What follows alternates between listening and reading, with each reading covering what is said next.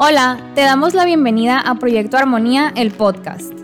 Un espacio que creamos con mucho cariño, Iracema y Mariana. Con la intención de abrir la conversación sobre temas que nutren la relación con nosotras mismas y nuestro bienestar de forma integral. Nuestro propósito es cultivar la armonía entre cuerpo y mente desde el amor propio.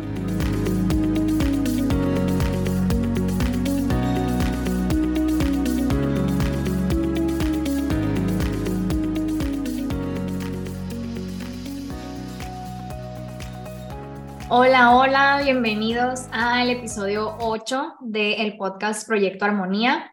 Este día eh, tenemos a una invitada muy especial que queremos eh, pues presentarles. Ella es Daneli Montero. Ella es nutrióloga, licenciada en nutrición y trabaja bajo un enfoque no peso centrista. Somos colegas, ella y yo. Eh, el día de hoy queremos platicarles sobre un tema, eh, pues también muy interesante. Eh, principalmente queremos aclarar todas las dudas que puede haber alrededor de una consulta no peso centrista o un enfoque no centrado en el peso que hemos visto, pues tanto Iracema, Daniel y yo en nuestra experiencia. Em, que hay muchas dudas, hay muchos mitos y a veces como que no nos animamos a empezar con, con este nuevo enfoque por ese, como esa incertidumbre, ¿no? Que tenemos de, pues, ¿qué va a pasar? Entonces, pues, te damos la bienvenida, Daneli. Eh, estamos muy contentas de que estés aquí con nosotras, que nos hayas, pues, brindado tu tiempo. Así que si quieres presentarte con, con las personas que nos escuchan, algo que quieras decir sobre ti, tu experiencia, tu, este, tu tus estudios, etcétera, pues para que, que te conozcan mejor. Bueno, pues primero que nada, muchísimas gracias por la invitación. Yo estoy súper emocionada también de compartir este espacio con ustedes. Y pues bueno, me presento brevemente un poco más de lo que dijiste, Mariana. Eh, soy licenciada en nutrición, trabajo mediante un enfoque no centrado en el peso. También trabajo con trastornos de la conducta alimentaria, tengo diplomados en trastornos de la conducta alimentaria y pues este enfoque para mí verdaderamente cambió la manera de ver la nutrición, la manera de ejercer una profesión y de ver más allá de la profesión, sino también la parte eh, de mi propia vida, de, de mi propia experiencia. O sea, es, es como un cambio bien drástico haber haberme introducido en este, en este mundo de una nutrición no centrada en el peso. Ok, muy bien, pues sí, sabemos que es como un tema que ya lo hemos platicado anteriormente, o sea, realmente no es novedad, ¿no? Hay muchos estudios y mucha información a través de los años, pero creo que aún así todavía existe mucha desinformación y muchos mitos. Entonces, nos gustaría empezar con, con esa parte eh, ¿Qué mitos a lo mejor has escuchado tú o te han dicho tus propios este, consultantes respecto a este enfoque que, que pudiéramos como desmentir ahorita? Ay, pues un montón. Ay. Pues, va a ser. A ver, pausa, pausa. Sí. es que no se escuchó cuando la primera parte. la primera parte. Entonces. O sea, la presentación. No, no, no se escuchó el, un montón se escuchó y luego ya se dejó de escuchar. Entonces, ok. Repite eso, porfis. Entonces, un, dos, tres. un montón de mitos. Creo que el que más eh, me ha llegado como a mí en, mi consulta es el, entonces si no me enfoco en el peso, ¿en dónde voy a terminar? O sea, mi peso va a elevarse tanto que voy a terminar en programas tipo kilos mortales. O sea, no va a haber un punto donde mi cuerpo se va a detener porque yo crezco, o sea, como si fuéramos estas, ¿se acuerdan de estos dinosaurios que metíamos en agua y crecían y crecían y crecían y crecían? O sea, creo que es uno de los miedos que más tienen las personas, que parecía que se van a meter en agua y se van a crecer en cantidades impresionantes, ¿no? Creo que ese es uno de los mitos más reales o de los miedos más reales que llegan a tener las personas, que su cuerpo va a crecer así enorme, ¿no? Ajá, que no va a haber un punto donde su cuerpo se va a detener como si nuestro cuerpo no fuera lo suficientemente sabio, como si nuestro cuerpo no tuviera sus propios límites, sus propios conocimientos. Creo que ese para mí es uno de los mitos que más me llegan y que más también que más me hacen ruido, porque nos han hecho creer que verdaderamente nuestro cuerpo no tiene un fondo, ¿sabes? Es como un barril sin fondo Sí. Y que podríamos nosotros comer, comer, comer, comer, comer, comer, como si no hubiera señales fisiológicas que te van a decir, oye, para, oye, continúa, ya no, ya, o sea, ya no queremos, ya fue demasiado, pero no, o sea, nos han hecho creer que nosotros somos un barril sin fondo, somos un, un sombrero de mago que podemos sacar un chorro de cosas y pues la verdad es que no funcionamos así. Sí, como Creo que, Se, ignora, se ignora esta parte del, de los sistemas de autorregulación que tiene el cuerpo, ¿no? Exacto, exacto, como si de verdad fuéramos maquinitas a las que les podemos meter muchas monedas y así funcionamos, como meter, meter, meter, meter, meter. Y es ignorar completamente o sea, e, el, conjunto de lo que somos, ¿no? Ignorar la, o sea, la propia anatomía de nuestro cuerpo, ignorar nuestra em, fisiología, ignorar nuestra propia bioquímica, es ignorar un montón de cosas, es verdaderamente no saber, y me refiero a, a los colegas que hablan del pesocentrismo y critican el no pesocentrismo, es verdaderamente no saber qué onda con nuestros cuerpos. Sí, eso está, es, es muy impactante. Eh, verlo como que desde afuera, como, como psicóloga, como que también sucede mucho en psicología, como la división de, de, la perspectiva, de enfoque, desde lo ético, o sea, cómo, cómo entre nutriólogos puede suceder esto y, y que creo que también como, además de, este mito de pérdida de como de mi control y, de mi cuerpo que no tiene fin, eh, creo que también algo que, he observado yo desde, desde fuera es como el mito del nutriólogo eh, no pesocentrista, como si no fueran personas como dedicadas o que, ay, nomás les va a decir palabras bonitas y, y pues qué harán en consultas si, si no, o sea, como cuestionando e, el profesionalismo de, de los nutriólogos no, no no pesocentristas y eso sí se me hace como muy impactante cuando pues a quienes conozco son, sumamente dedicados y apasionados sobre, sobre la consulta desde este enfoque. Sí, eso que mencionas, la verdad, a mí, lejos de, de herirme, me enoja, ¿sabes? O sea, hay una parte de mí que me hace enojar bastante porque a nosotros sí nos ponen la daga encima, o sea, nos quieren crucificar, nos quieren colgar casi, casi, pero a las personas que se la pasan diciendo que el vinagre de manzana en ayunas te va a hacer bajar de peso, nada, al contrario, bravo, y te sigo y te aplaudo. Personas que no tienen, o sea, un gramo de estudios en nutrición, en el área de la salud y que tienen miles de seguidores. Y ahí tenemos colegas de verdad aplaudiéndoles esa, voy a entrecomillar aquí, disciplina, esa fuerza de voluntad a personas que no tienen ni idea del área de la salud, pero ahí están con un, público grandísimo. Y colegas, ah, mira, eso sí puede pasar una, dos, tres, cuatro veces y nadie dice nada. Pero nosotros se nos ocurre decir que el peso no es un indicador de salud y no, ya nos quieren colgar en la punta más alta de todo México, como si lo que nosotros estuviéramos diciendo fuera el anticristo en pleno, o sea, cuando en la época de Cristo, pues, ¿no? no ahorita, en la época de Cristo.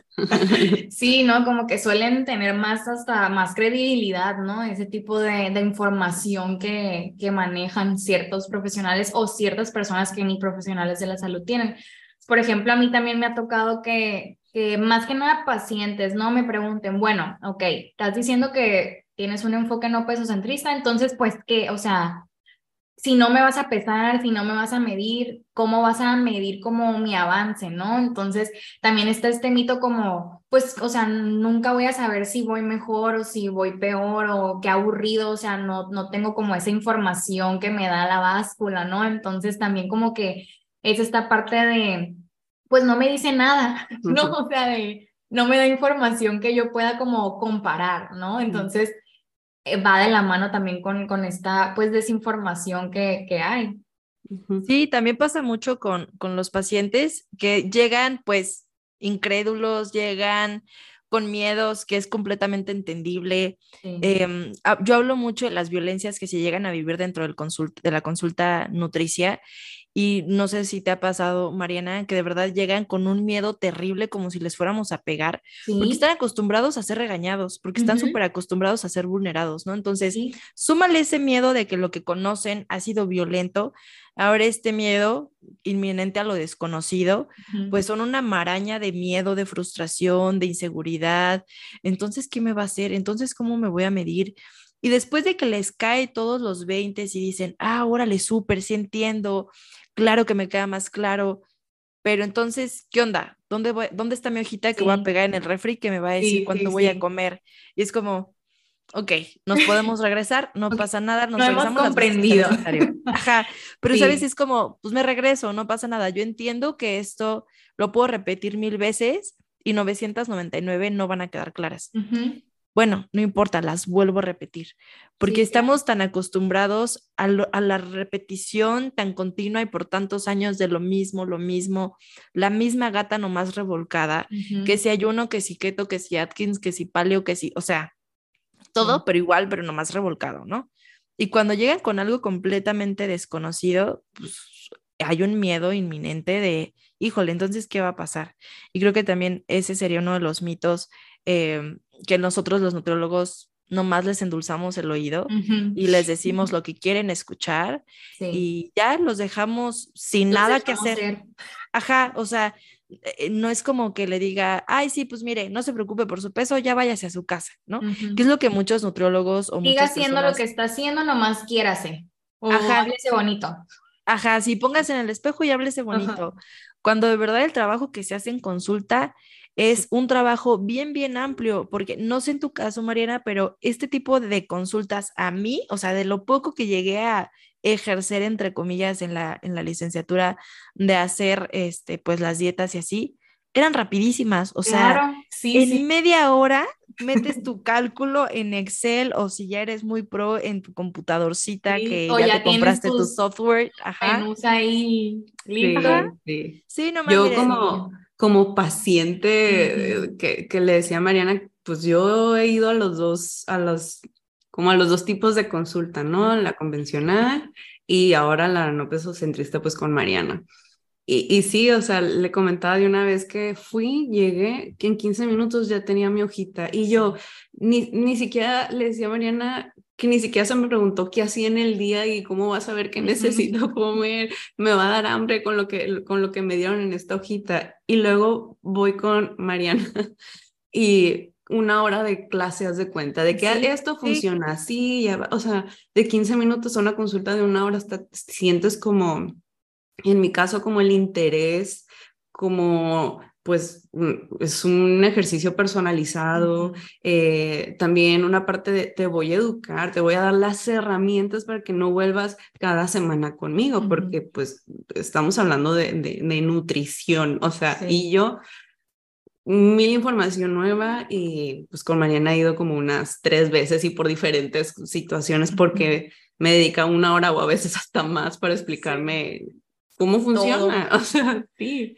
Sí, eso. Como lo decías, realmente, y lo hemos platicado Iracema y yo, o sea, yo veo que muchas colegas, o sea, tienen 20 consultas en el día, ¿no? Y le digo, es que yo no sé cómo pueden, porque a mí una, una consulta me agota, porque estás en, o sea, realmente conectas pues emocionalmente con, con el paciente, hablas una hora, o sea, explicas, haces ejercicios, eh, eh, brindas herramientas. Entonces, yo también me pongo a pensar lo mismo que tú, ¿no? De, o sea, cómo pueden demeritar este enfoque cuando realmente el trabajo que estás haciendo, haciendo es mucho más trabajo interno y trabajo del paciente también, porque en, pues en un enfoque convencional tú le dices qué hacer y ahí te la echas, ¿no? O sea, a ver si puedes. Acá en este otro enfoque, pues es como, a ver, ¿cómo vamos a entre los dos trabajar esto, mm, eh, qué herramientas vas a necesitar, todo, todo como más, pues, un trabajo más, más, más duro, ¿no? También para ellos. Entonces, sí, eso que dices de, o sea, 15 minutos, pues bien facilito, rápido los despachas, claro que hay una gran diferencia, ¿no? Con, con este nuevo enfoque. Entonces, aquí a lo mejor sería como que importante también eh, platicar como cuáles son las diferencias como más puntuales entre un enfoque y otro. como dices tú, pues practicaste muy poco un enfoque convencional. Yo también, la verdad, y nunca sentí que fuera un enfoque 100% convencional, porque siempre tuve estas dudas de, ay, esto no, o sea, esto no me gusta. Yo, la verdad, nunca hacía cálculos. o sea, sí, total, total. de lo que me decían, más o menos a esto, ¿no? Pero pues te digo, sabemos por la escuela que tuvimos cómo son estas consultas, ¿no? Entonces, si quieres platicarnos como desde lo que tú aprendiste en, la carrera y, todo esto, ¿cómo sería una diferencia entre una, un enfoque y otro? Pues para empezar en el pesocentrismo, creo que nos enfocamos mucho en matemáticas y no en biología, y eso es un gran error, porque nosotros no somos una calculadora, no somos matemáticas, somos biología, ¿no? Entonces, desde el pesocentrismo es a ver si súbete, ok, un número, ¿no? Déjate mido más números. Ya ponte a platicarme qué comiste y yo calculo. Y no es que quiero escuchar cómo es tu día, quiero escuchar cómo es tu vida, quiero escuchar si eres mamá, si estás lactando, si tienes un niño de tres años que se la pasa corriendo. No, eso mira, me vale tres cacahuates, pues sí lo medio voy a tomar en cuenta, pero aquí lo importante es déjame ver cuánto comes y voy a hacer mis sumas, mis restas, mis multiplicaciones, lo que tenga que hacer y de allí voy a calcular y te voy a mandar pues este numerito aproximado, o sea, tan nos ven como matemáticas que nos mandamos o mandamos raciones de alimento como si fuéramos, ya saben, como estos juguetes o juegos, de videojuegos, ajá, de que necesitas tres monedas para sobrevivir y tienes tres corazoncitos que es igual a tres vidas y tú tienes ocho cereales a lo largo del día y ocho si bien te va, o sea, sí, no. ocho ya es un tremendo lujo, ¿no? Sí. Entonces, acá no vemos eso, o sea, no vemos cuántos numeritos eh, compaginan con otro numerito. Acá vemos a la persona, qué le pasa a la persona, tiene familia, tiene hijos, eh, o sea, cómo se relaciona con, los alimentos, cómo se relaciona con su familia, la familia es un detonante o es un factor protector, es conocer verdaderamente a la persona. Y aquí me gustaría hacer este paréntesis a que muchos halagan, digo, alegan, no halagan, alegan, que entonces la hacemos de psicólogos. No, o sea, es completamente absurdo e ignorante creer que como nutriólogos nos tenemos que limitar a saber un recordatorio de 24 horas, saber cuánto come una persona e ignorar que es una persona y que vive, siente, se mueve, llora, se frustra, se cansa, se emociona como cualquier otra persona. Y decirnos, ay, es que tú limítate a darle comida, híjole, no les enseñaron que la alimentación es biopsicosocial. ¿Dónde queda? O sea, solo estamos viendo lo biológico y entre comillas, ¿dónde queda lo psicosocial? ¿Dónde queda que el comer es emocional en cualquier momento de tu vida? O sea, en, o sea, cualquier cosa que quieras, con la comida va a haber una emoción. Así pases por afuera de una panadería y huelas el pan calientito, te vas a emocionar, o sea, vas a decir, ay, qué rico. Sí. Y no es malo, no es malo, Exacto. porque luego esta connotación negativa de uno dice hambre emocional y hay que erradicarla. Sí. No, o sea, es, no. parte del ser. No, incluso el otro día me di a la tarea de googlear hambre emocional, el primero sea el resultado que sale, que es un trastorno este, de la conducta alimentaria. Y yo, mira, ay, me quise ir para atrás. O sea, claramente hay una información, o sea, muy, muy mala en, en todos lados, ¿no? Hace como ocho meses, un psicólogo, no sé su nombre, la verdad, pero tiene, o sea, creo que incluso está hasta verificado en Instagram. O sea, es un psicólogo que tiene pues una audiencia grande se le ocurrió diagnosticar así súper random a una persona que dijo que comía por ansiedad, a un influencer.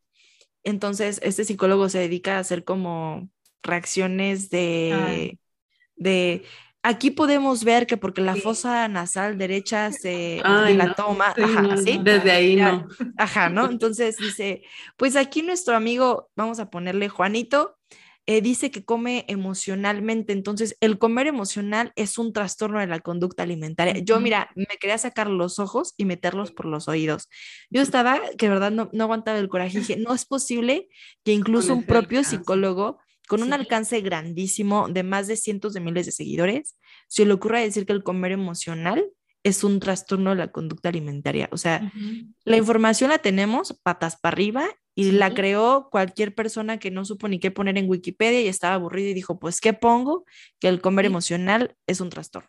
Sí, realmente este, es, es, ese es el tema, pues que es, la información está al alcance de muchas personas y también esa misma información puede ser manipulada por muchas personas. Entonces, eh, es el problema de hoy en día, yo creo, con las redes sociales, de que hay pues muchas personas o muchos profesionales que malinforman, ¿no? Entonces de ahí vienen todos estos mitos, de, ahí viene toda esa como duda, ¿no? De realmente este enfoque, o sea, funciona, ¿no? Porque eso es lo que, lo que cuestionan, o sea, funciona o nada más, como dices, es darle por el lado, ¿no? Entonces, yo creo que ahorita con lo que platicabas, pues queda muy claro que el enfoque no pesocentrista, o sea, no nada más es no me baso en el peso para indicar si el paciente tiene o no salud, sino que es un enfoque mucho más integral en donde se ven todos los aspectos del, del ser humano que está involucrado con, con la relación que tenemos con los alimentos, ¿no? Entonces, es importante lo que mencionaste de no somos psicólogos, ¿no? Eso nos queda clarísimo, incluso aunque hagamos certificaciones de psicología de la alimentación, no somos psicólogos y no sustituyen nuestra consulta, una consulta con un psicólogo. Incluso me estoy, estoy segura que en tu caso también es igual, recomendamos, ¿no? El, la asistencia a la par con un psicólogo. Entonces, no, no, no fungimos como psicólogos, pero sí vemos ciertos temas que están relacionados con, eh, con esas áreas de la vida del, del paciente, ¿no? Entonces... Y ahorita que están mencionando esto de como, ¿qué nos, qué nos sucede en esta consulta eh, no pesocentrista? ¿Qué es lo que sí sucede? Desde, desde mi experiencia eh, con Mariana, he asistido a tres situaciones. Ahorita estaba pensando, Una fue no tengo energía, Mariana, y, y no, o sea, ¿qué alimentos me pueden ayudar a tener más energía en el día? Porque a lo mejor no estoy nutriéndome bien. La otra fue, eh, a lo mejor soy alérgica a un alimento porque siempre me estoy inflamando. Y ahí me, me, explicó todo cómo funcionaba mi cuerpo y bla, bla, bla. Y la otra fue, eh, Mariana, pues estoy embarazada. Dime cómo, cómo es la alimentación en esta etapa. Sí. Y esas fueron las razones por las que yo ya fui eh, con Mariana. Pero, eh, ¿qué otros temas se trata? O, o, que, cómo es como, ya hablaron un poquito de la dinámica en consulta, pero como, ¿qué temas, qué aspectos se ven en una consulta nutricional? Ok, pues justo el otro día platicaba con colegas también que muchas veces el nutriólogo o las nutriólogas pecamos de querer ser todólogas y especialistas en clínico deportivo, eh, o sea, comunitario, y pues no, también la nutrición tiene sus divisiones y también deberíamos, digo, pues el que mucho aprieta, poco abarca, dicen las señoras, ¿no? Entonces, muy sabias. Muy sabias. Yo, ya vamos para allá, todos vamos para allá. Ya somos para allá. Ya somos, ya somos esas señoras diciéndolo, solo que nos rehusamos. Pero sí, ¿no? Entonces, por ejemplo, yo no trabajo con diabetes. Diabetes para mí es algo que no me gusta trabajar y por lo mismo que no, lo sé trabajar, porque es mi obligación saberlo trabajar, pero no me gusta. Entonces, yo si alguien me llega con diabetes, yo lo primero que hago es, ¿sabes qué? Te voy a mandar con alguien que sí sé que trabaja con diabetes y que lo hace bien y que te puede educar de la mejor manera, ¿no? Mm. Hay colegas educadoras en diabetes que son no centradas en el peso y que hacen una labor excelente. Y también hay personas que les gusta más el área deportiva y se pueden dedicar, ya también hay más personas, más nutriólogas deportivas que están buscando migrar de una manera más compasiva a una nutrición deportiva sin obsesión, porque la nutrición deportiva, híjole, raya. es, el, principal poquito ahí en temas de TCA también. Hay una delgada línea, pero tan delgada que podría parecer, o sea, que no existe casi. Un pelito de bebé, o sea, un pelito de bebé recién nacido, y este pelito de la cara, o sea, no es la cabeza, este que es como de durazno. Sí. Mm de que las conductas para una, una competidora, un competidor, para un deportista, como lo que necesita una nutrición deportiva, híjole, ya deja de ser eh, una conducta pues sana, ¿no? Entonces, ya hay, cada vez hay más nutriólogas, al menos en lo que yo he visto, que se dedican a la parte deportiva, que buscan también ser un poco más no pesocentristas o menos estrictas. Pero creo, a, lo que iba, creo que eh, dentro de la nutrición se pueden abarcar un montón de cosas, un montón de enfermedades, este, un montón de, circunstancias, tal vez no enfermedades, pero sí condiciones metabólicas, condiciones hormonales, condiciones físicas que se pueden tratar, pero es bien importante de que zapatero a sus zapatos. Saber también como, como nutriólogos y ser lo suficientemente humildes y decir, sabes que yo no puedo, o sea, no, no me gusta trabajar, no lo sé trabajar, mejor te derivo o hasta aquí puedo yo. Sabes también decir, híjole, sabes que yo sí puedo con conductas desordenadas, pero tal vez ya con un TCA así de severo que necesite internamiento, tal vez yo no lo pueda y te derivo con una nutrióloga clínica que también trabaje con TCAs porque muchas veces también dentro de la nutrición clínica hospitalaria no se da el manejo de TCAs. Hay mucho manejo de obesidad, entre comillas, y muy poco manejo de TCAs, ¿no? Entonces... Casi nulo. Nulo, nulísimo. O sea, yo, por ejemplo, aquí en mi experiencia que he querido derivar pacientes porque ya están en, en aspectos como muy, muy extremos, ¿no? Del, del trastorno no, o sea, no, no tengo las, tengo que recomendar en, a Monterrey o a otras ciudades en donde sé que existen o que hay clínicas especializadas en eso, pero sí es muy raro que encontremos nutriólogas clínicas que se especialicen en eso. Es rarísimo. Y precisamente eh, creo que la nutrición clínica tiende a ser súper gordofóbica y súper rígida, o sea, muy, muy rígida, porque pues todas las grillas de prácticas clínicas, todas, todas, todas van a manejar de que obesidad, obesidad, factor obesidad, ¿no? Entonces, pues claro, lo que aprendiste, pues te lo vas a tatuar, porque si no sería decir que no sabes nada. Y claro que tú no vas a decir que no sabes nada, porque aparte, pues, o pagaste o duraste no sé cuántos años especializándote, y claro que pues también forma parte de un duelo profesional decir, híjole, hay otra manera de elaborar que no sea la que acabo de aprender.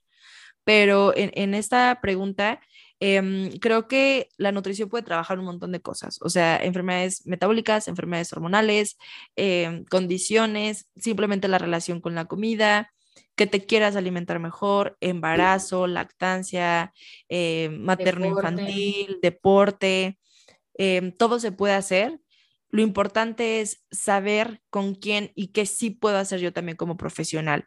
Si a mí me llega una deportista de alto rendimiento, em, no sé, que compite constantemente y que pues, a eso se dedica, yo digo, híjole, ¿sabes qué? Tal vez yo no sea la más adecuada porque necesites ver esto, esto y esto y esto, ¿no? Y probablemente, no sé, me llegue una embarazada y yo diga, híjole, tampoco con embarazadas yo no me meto. O sea, yo alcanzo a percibir cuál es mi campo, cuál es mi fuerte y qué es también lo que a mí me gusta y yo quiero trabajar.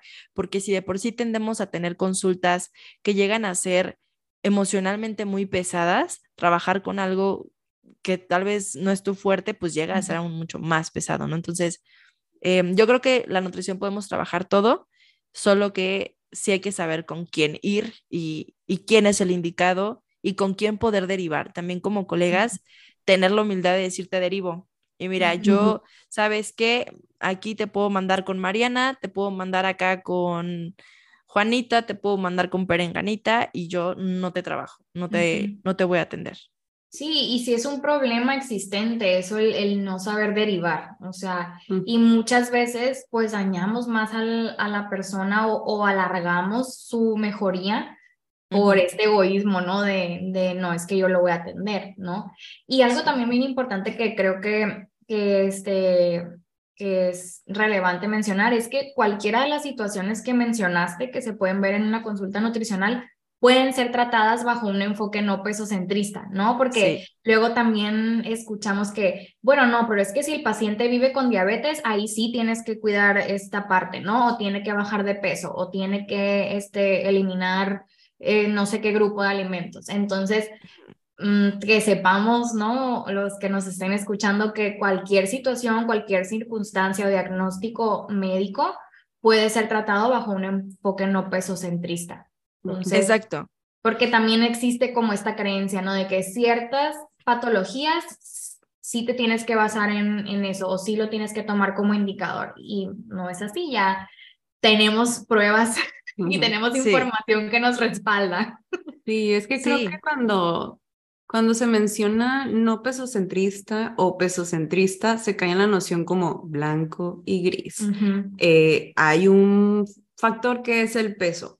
Y cuando dicen no pesocentrista es solamente que no se enfoca en el peso, pero no, o sea, lo que a mí me ayudó a visualizarlo es como si este único foco llamado peso en la consulta nutricional, eh, cuando pasa no pesocentrista, es como se abrieron otras 10 factores más, o sea, son muchísimos factores más eh, como indicadores de salud. Entonces, no es que aquí sí y aquí no, no, e, en donde es aquí no, son como 10 posibilidades más, 20 posibilidades más, ustedes son las expertas, saben cuántos factores son. sí, pues bastantes, ¿no? Y, y, creo que siempre hemos mencionado que, que la psicología y la nutrición son como unas carreras eh, un tanto afines y también son como un espejo porque les suceden como los mismos fenómenos y uno es como...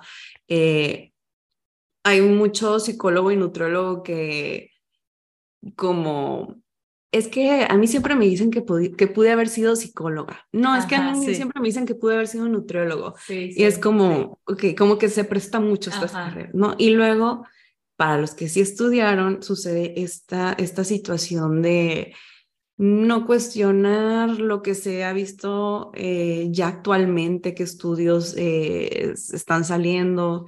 Eh, como ponerte unos lentes nuevos y toda la crisis que viene con ello. Y, y, además, lo que mencionaban ustedes ahorita, la derivación no es fracaso del profesional, es un acto de profesionalismo. De ética. Y saber incluso lo que saber que no sabes, incluso aunque lo sepas, dices, esta no es mi área. Aquí Exacto. conozco que hay alguien que, es, eh, que tiene más información, más especialidad, así. Entonces, sí, eso se me hace muy importante y también eh, se habló de la violencia en consulta. Que, que, a mí la primero que se me viene a la mente a veces es como la palabra humillación y de seguro hay otros tipos de, de violencia en consulta. Y aquí va mi pregunta para ustedes dos. Eh, ¿Qué sí y qué no debe pasar en consulta? Porque muchos, eh, por muchos años fuimos a un cierto tipo de consulta y no sabemos qué se supone que no debería de pasar. O que se considera como violencia, ¿no? Ajá, sí, sí. Tú, por ejemplo, en tus redes, sí, tú en, en tus redes, Anneli, pues eso es algo de lo que a mí me gusta ver, ¿no? En tus redes, que como eh, lo expresas muy bien, o sea, como que no tienes este miedo de, de que te cancelen o que te digan algo. Y siempre, o sea, veo que, que subes como, a ver, a mi paciente le dijeron esto, esto y esto, y empiezas como a, a enumerar. o a, enumerar por qué no debe de pasar y todo eso. Entonces, pues platícanos, o sea, qué, qué situaciones pues no deberían de pasar o qué situaciones se consideran violencia y que a lo mejor muchos pues no lo consideran así o no, no, no tienen como esta visión. Sí, de hecho, ya ahorita que decían em, lo de ser funada, ya se perdió completamente el miedo a la funa. Ya Me doy cuenta. Uno dice, con la bendición de nuestro Señor Jesucristo, véngase lo que tenga que venirse. Precisamente en esta parte de la violencia, que es algo que yo menciono mucho, hace ya unos meses hicimos un violentómetro con otra colega que es Mariana Félix y hablábamos este, de las pequeñas violencias que las hemos normalizado.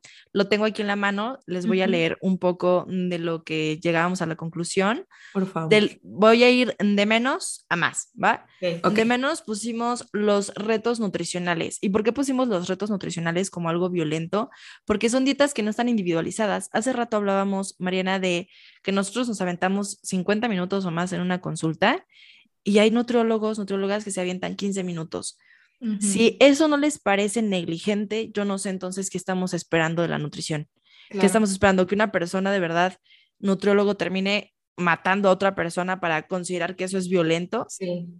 No tener eh, la suficiente ética, el suficiente profesionalismo para, ok, ¿cuánto tiempo de mí necesitas? En 15 minutos no voy a escuchar nada. Y programar consultas de 15 minutos, contemplando que somos bien impuntuales, es reducir tu tiempo de consulta a 10 minutos. ¿Qué ves en 10 minutos? Nada. Nada, y también ese es uno de los grandes problemas que tenemos como eh, servicios sanitarios o como nuestra eh, salud pública, que pues son consultas muy cortitas, ¿no? Entonces, retos nutricionales porque no toman en cuenta la historia de la persona, la comida, presupuesto, como que, ah, sí, pásale, mira un tamagotchi, te doy comidita, te limpio la popó y el que sigue, ¿no? A veces ahí, por ejemplo, para hacer una, una, este, un comentario. Incluso en los retos tampoco toman en cuenta la edad. ah, no, nada. Porque yo he tenido este, niñas o pubertas de 12, 13 años que desarrollaron conductas alimentarias de riesgo porque entraron a un reto y nadie supo que entraron, entonces pues nadie supervisó, ni siquiera la nutrióloga tampoco tuvo como el, este, la claridad de decir, oye, estas niñas tienen 13, 12 años, yo creo que no son aptas para que entren, o sea, yo creo que no le iba a quitar nada, ¿no? O sea, de las 200 personas que estaban, que dijera, ellas dos no pueden entrar, o sea, también eso, ¿no? Que va de la mano con lo que mencionas. Sí, y ahorita que lo mencionas en esta parte de los retos, entre mi curiosidad, porque soy muy curiosa, en algún momento me metí a un, a estas, porque aparte ya se te ponen las calculadoras, o sea, la maldita fórmula de, de ajá, o sea, te ponen la fórmula y si bien les va a poner una nota antigua, ¿no? Y tú ya ponías tu peso, tu estatura y tu edad. Y te ponías si eras intermedio en deporte o avanzado. Y ok, yo dije, pues vamos a calcularnos a ver qué rollo, ¿no? Porque si voy a criticar algo, voy a tener que investigar ese algo. Y me metí, pues puse mis datos que me pedía. Obviamente solo me pedía eso, no me podía enfermedad, nada, o sea, eso nada más. Yo le puse que era avanzado en deporte porque yo genuinamente pues soy, em, tengo, no soy deportista de alto rendimiento, pero tengo muchos años haciendo ejercicio y dije, pues esto se supone que viene para el gimnasio, si lo aguanto me voy a poner como avanzada. Me salió un cálculo, no les miento, de 1400 calorías. Ay, no. Esto hace un año, o sea, yo a los 26 años y soy una persona alta.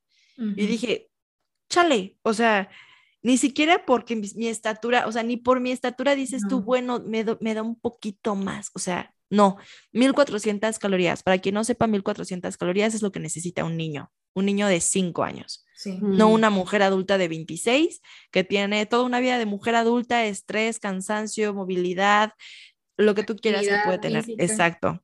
Sí, sí. Y eso es como, de verdad, piensan que esto es personalizado, de verdad piensan que esto le va a hacer bien a sus pacientes. es, es completamente absurdo. Luego en este negocio. Negocio. Luego en este violentómetro pusimos los regaños que ya aquí es cuando se, se empieza a poner las cosas turbias, ¿no? Cuando se usa el miedo como motivador para alcanzar tus objetivos, ¿no? De, es que mira, yo hice todo bien, mis cálculos están perfectos, pero si tú no le echas ganas, entonces yo qué hago? Es que mira, ya haces ejercicio, pero si comieras como te estoy diciendo, los resultados se verían, ¿eh? Es que mira, si sigues así, no te vas a detener, te vas a ir como bolsa sin fondo ya ahí como que se empieza a poner como más pesado. Luego pusimos aquí nosotras el uso de memes gordofóbicos, porque ya con el uso de redes sociales y que pues nos vendemos por redes sociales, hay la cantidad de nutriólogos que su contenido son memes gordofóbicos. Sí. Ahora que empieza el año y estos memes horribles de de ya no más tamales o la rosca o ya solo faltan los tamales o ya solo falta esto, empieza allí ponerse también como una situación de, híjole, si esto lo hace en público con miles de seguidores, ¿qué hace en privado? En su consulta. O sea, si esto está haciendo con un público tan grandísimo que tal vez a una persona le puede molestar, ¿qué haces en tu consulta a puerta cerrada? Nos fuimos luego a la prohibición de alimentos, eh, cuando se moralizan los alimentos como buenos y malos, y aquí ya empiezan los daños a la relación con la comida, los daños a, la parte emocional y mental de las personas. Restringir alimentos o evitar o prohibir alimentos no es algo inofensivo.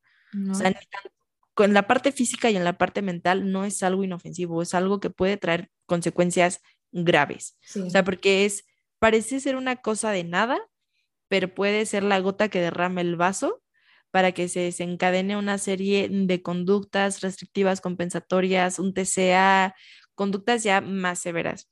Juzgar tus decisiones alimentarias lo pusimos como siguiente, que te hacen sentir mal por lo que tú decides comer. Las tortillas de maíz que muchas veces en esta pérdida de la cultura gastronómica y de la identidad, eh, ya se nos quitan las tortillas de maíz y nos ponen de que el pan pita. Eh, o no sé qué, con coliflor y un montón de cosas. De nopal. de nopal, ¿no? Entonces nos hacen perder la identidad cultural, nos hacen perder la cultura gastronómica y también te juzgan como si fuera mal que tú comas tus tortillas de maíz como lo has acostumbrado toda tu vida. Luego ya nos pasamos a algo más severo que aquí creo que pasa mucho en la consulta, pero el miedo de decirlo nos detiene cuando te humillan por tu cuerpo. De, te empiezan a medir, te empiezan a hacer la pilcometría, la antropometría, te empiezan a sacar circunferencias y demás y no falta el nutriólogo o nutrióloga graciosito que va a hacer un comentario de, ay, aquí está la rosca, uy, aquí se ven los tamales, mira, aquí está la cena de Navidad, ¿eh? Cuando ya se ponen esos comentarios, no es normal, o sea, eso no debería estar pasando jamás en una consulta nutricional. O si tú les dices, sabes que hoy no me quiero pesar, hoy no me quiero medir, eh, la ansiedad que sienten las personas al ser pesadas, al ser medidas, es impresionante. Y si tú como nutriólogo no lo estás tomando en cuenta y te vale un cacahuate porque tu ego está antes, algo estás haciendo muy, muy mal. Y a las personas que son pacientes que nos están escuchando sepan que si no quieren ser pesadas, que si no quieren ser medidas, están en todo su derecho de decir, no me quiero medir. Y si que te estás sintiendo, bueno, aquí voy a decir algo bien importante. Donde hay miedo hay violencia. Y si tú sientes miedo ir, al ir a una consulta nutricional, es porque algo no está bien. Si tú sientes miedo al quitarte la ropa, porque te hacen quitarte la ropa para medirte, te sientes vulnerado, algo no está bien. Ahí están ejerciendo un poder violento sobre ti. Nos pasamos luego a hacernos confiar, desconfiar de nuestras señales de hambre, cuando nos dan técnicas para ignorarla, tomar agua, masticar un chicle, eh, tomar café, hielo, este, lavarte los dientes, que es algo de las cosas más comunes que he visto últimamente, eh, o ya Em, dar el mínimo de calorías también consideramos algo bien violento porque estamos rompiendo con un estado mm, de salud, o sea, literalmente estamos violentando el derecho a la salud de las personas, porque tener a pacientes hipoalimentados es someterlos a un estado de, de, malnutrición, sí o sí. Y si esto no es peligroso, entonces, híjole, les repito, vamos a esperar a que se mate alguien a un consultorio y decir, ah, como que el nutriólogo sí era medio violento cuando pasan una serie de acontecimientos que estamos ignorando y los damos pues así como por alto. Normalizados. Normalizados porque aparte es algo que se enseña dentro de las universidades. Regaña a tu paciente porque no entienden hasta que están tocando fondo. Ay, no. Y eso a mí me lo llegaron no a le creas, no le, creas, a tu paciente porque seguro te está mintiendo. Y eso sí. dicen en clases. Sí, 100%. O sea, y, aquí para los que no saben, pues yo soy de Michoacán, nada que ver con Mariana, no estudiamos en la misma universidad y puedo apostar que nos hicieron comentarios iguales. Sí, sí. Mm, sí, totalmente. Estoy impactada. Y de esos hay muchos, ¿no? Incluso también contra, o sea, contra nuestra propia persona, el, el hecho de tú no puedes tener un cuerpo gordo si eres nutrióloga. ¿No? Mm. Claro. ¿Lo, ¿Te lo dijeron o no te lo dijeron? Sí, claro, que lo tienes que, lo tienes que, se tiene que ver, ¿no? Y nos decían, a ver, ustedes no van a ir con un dentista ah, que tiene los dientes chuecos, o no van a ir con un estilista que tiene el cabello quemado. Es como, ¿qué? Es como que te diga que no voy a ir con una psicóloga porque tiene problemas emocionales. es como este tipo de chistes, memes de, ¿qué hubo, le carnal? ¿Cómo que estás deprimido? Pues solo lee tus apuntes. Saca los apuntes. Ajá, es como, es, es bien ilógico. También tomamos en cuenta el uso de medicamentos o que se prescriban medicamentos o técnicas invasivas. Eh, peligroso. Aquí que se están inyectando, con todo respeto a todos los colegas, yo sé que todos hacemos eh, lo mejor por salir adelante, pero de verdad hay personas que están inyectando quién sabe qué cosas a sus pacientes con el afán de bajar de peso y que están recomendando medicamentos para personas con diabetes con tal de bajar de peso a personas que no tienen problemas de diabetes. Entonces, ¿dónde está nuestra ética? ¿Dónde está nuestro profesionalismo? Estamos tomando labores que no nos competen como nutriólogos. Somos profesionales de la salud, no de la estética. No deberíamos estar inyectando, poniendo, quitando em, a las personas con tal de alcanzar un estándar de belleza. No somos profesionales de un estándar de belleza, somos profesionales de la salud. Y por último, eh, pusimos el fomentar conductas compensatorias, que es algo que se está haciendo bastante de manera restrictiva, ya decía yo, quitar alimentos, prohibirte un grupo, pero también ya estamos llegando a los puntos donde te dan los famosos test, estos que empiezan con piña y terminan en M, los test, las pastillas, de verdad es bien preocupante que propios nutriólogos se dediquen a vender que el café no sé qué, que te va a limpiar el intestino, que la pastilla de no sé quién, que te va a hacer esto. O el, miren, en, la, en, la, mm, en el propio consultorio están vendiendo básculas, tazas medidoras para los, alimentos. Es como, híjole, o sea, ese es de verdad el instructivo perfecto para que una persona desarrolle un trastorno de la conducta alimentaria.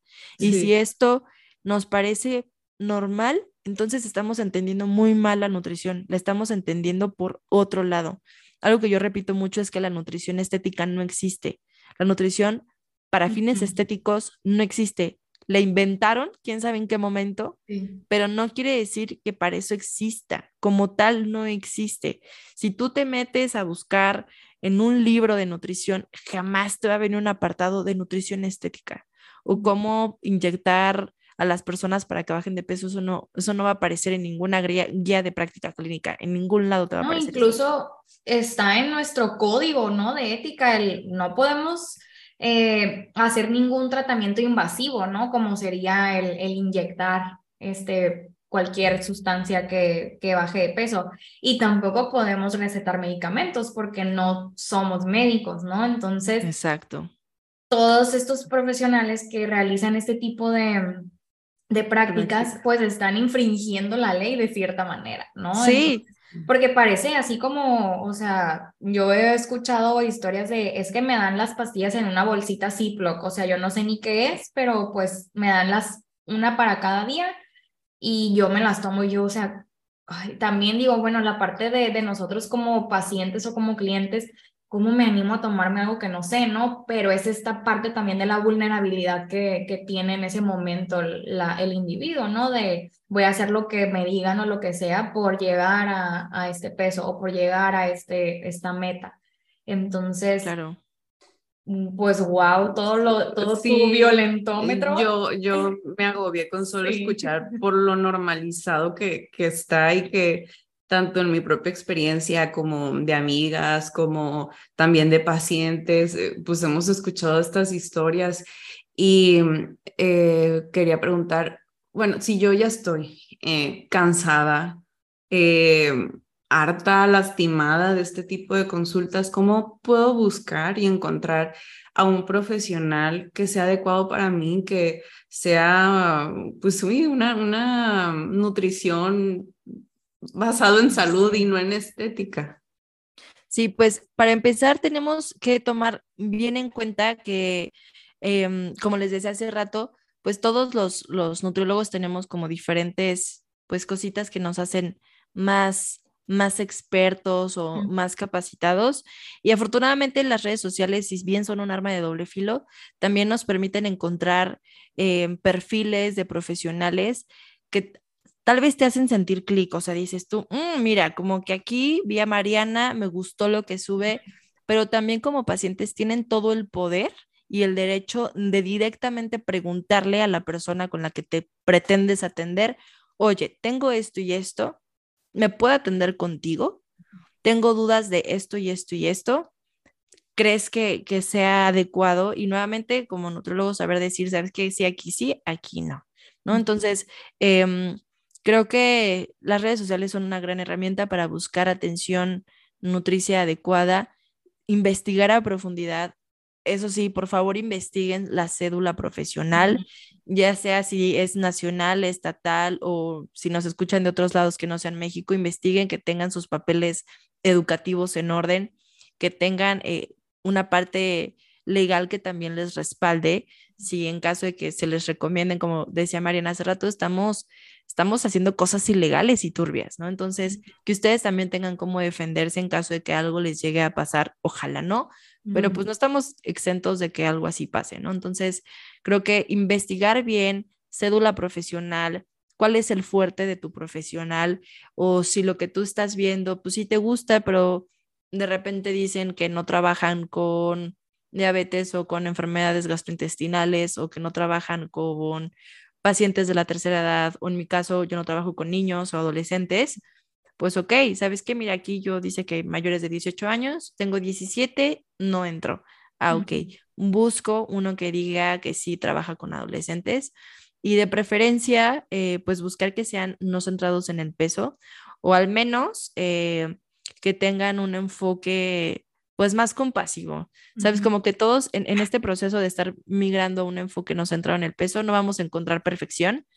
También saber eso, que no todos los profesionales, más bien ningún profesional eh, va a ser perfecto y que de repente todos tenemos ciertos sesgos y todos los estamos trabajando diariamente. Entonces, creo que una parte importante es buscar y no tener pelos en la lengua al preguntar.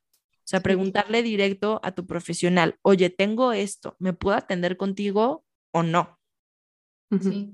sí, que una vez que tomas la decisión de ir con cierta persona, si después de la primera cita que tuviste no te sientes cómodo o hay algo que no te hizo clic, pues también nos están en todo su derecho de buscar por otro lado, ¿no? O sea, yo creo que siempre como que la primera cita es cuando haces o no haces clic, ¿no? Sí, total. Es, es importante también estar como atentos a cómo nos sentimos en esa primera consulta, si realmente sentí que me escucharon, que, que entendió lo que estoy buscando o lo que necesito y de qué manera fue el trato, ¿no? Que se tuvo. Entonces, eh, en caso, por ejemplo, de, de, personas que en estos momentos no puedan o no tengan acceso a, a ir como tal a una consulta o atenderse con, con algún profesional, ¿qué herramientas o qué estrategias recomendarías eh, que pudieran pues ir haciendo en lo que se les da la oportunidad, ¿no? De ya atenderse a lo mejor de una manera más personalizada.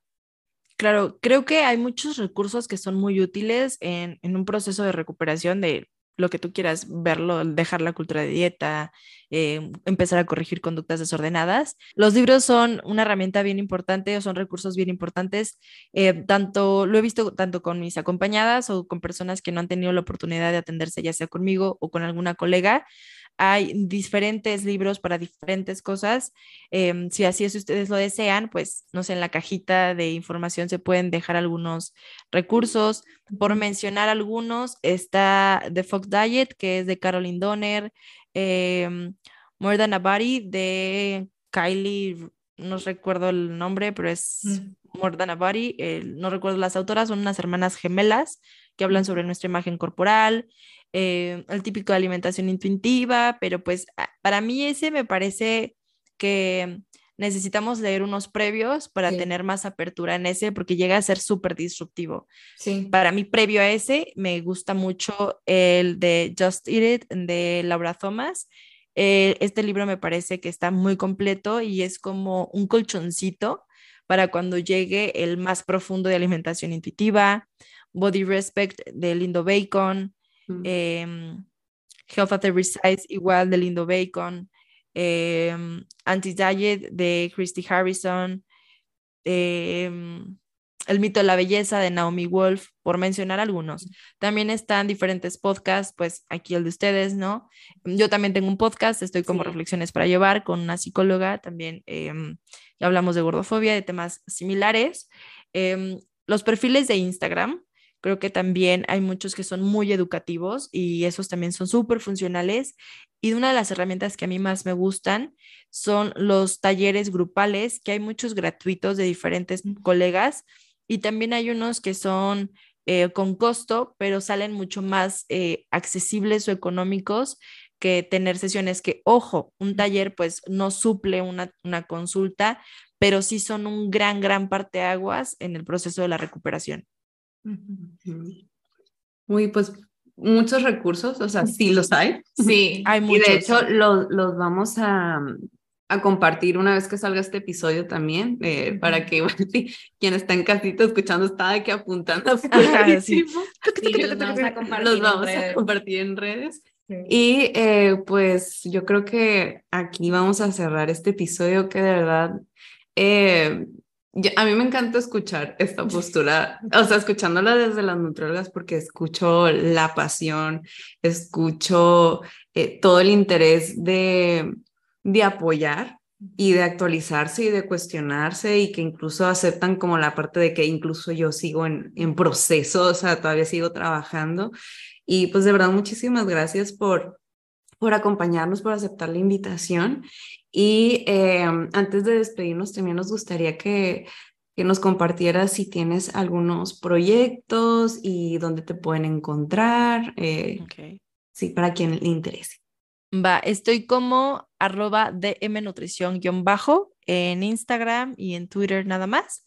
Eh, no tengo Facebook, tampoco tengo TikTok y creo que esas son las únicas dos redes sociales. Soy mucho más activa en, en Instagram. Ahí de repente ya ando haciendo más videitos un poco más extensos porque a mí me encanta debrayarme, ya se dieron cuenta, yo supongo. Y este, proyectos, estoy esperando en, en estos meses sacar un taller para profesionales de la salud. Es un curso introductorio para saber qué onda, qué rollo con el pesocentrismo, qué rollo con el no pesocentrismo. Ya sería la segunda vez que se imparte este taller, segunda, tercera vez, tercera vez que se imparte este taller. Eh, es para profesionales de la salud, nutriólogas, psicólogas o cualquier persona. Si son nutriólogas, va a haber mucho recurso como cómo llevar una práctica, o sea, cómo iniciar mi consulta si de verdad no sé nada, o sea, si vengo de cero. Y también estamos viendo si se hace la segunda temporada de un taller que tengo con mi compañera psicóloga Fernanda Torres, que está como Mi Gran Cuerpo. Eh, se llama Nutriendo Mi Gran Cuerpo. Es un taller donde hablamos de imagen corporal, de nutrición, de, de todos estos, estos temas con una parte práctica y teórica. Perfecto. Pues súper bien, Daneli. Este, nos encantó tenerte aquí en, en, en el episodio. Eh, la verdad es que, como decía ahorita Iracema, pues se disfruta mucho el, el verte en, en tus redes y ahorita que te escuchamos ya como más, este, con más cercanía, eh, realmente se siente, ¿no? O sea, que, que es un tema que te apasiona y que estás bastante preparada también en, en él. Entonces, eh, me da esperanza este tipo de, de situaciones de que pues todos estos temas poco a poco sean como más escuchados y más aceptados también, ¿no? Entonces, pues te agradecemos mucho, esperamos eh, pues que no sea la única vez en la que, que compartamos eh, un espacio como este y pues ahí nos vamos a estar viendo en redes sociales. Así que- Muchísimas gracias a ustedes y a todas las personas que nos están oyendo. Muchas gracias por su tiempo. Y yo encantada de seguir compartiendo espacios y de que seamos cada vez más haciendo comunidad entre nosotras, apoyándonos y, y brindándonos estos espacios llenos de conocimientos y de amor que son bien valiosos, la verdad. Mm, es. Muchísimas gracias. A Y bueno, ustedes. pues, nos vemos en el siguiente episodio. Bye. Bye. Bye. Muchas gracias por acompañarnos. Si quieres ver más de nuestro contenido, síguenos en nuestras redes sociales. Nos puedes encontrar en Instagram como Proyecto Armonía MX, nutrióloga.mariana Cervantes y amablemente MX. Nos vemos en el próximo episodio.